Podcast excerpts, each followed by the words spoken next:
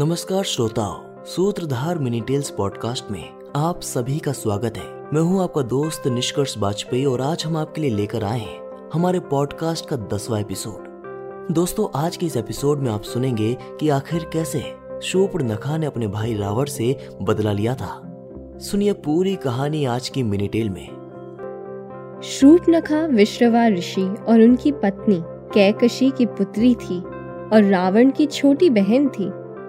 शूर्पनखा ने अपने भाई रावण के दुश्मन काल के वंश के दानव विद्युत जिवा या दुष्ट बुद्धि से विवाह कर लिया।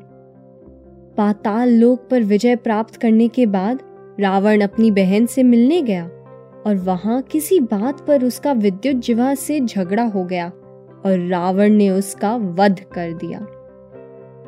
कुछ लोगों का मानना है कि जब श्री राम ने खर दूषण को बड़ी आसानी से मार दिया तो शूर्पनखा को लगा, पूरे विश्व में श्री राम ही उसके भाई का सामना कर सकते हैं और इसलिए अपने भाई से बदला लेने के लिए उसने रावण को सीता हरण करने को उकसाया।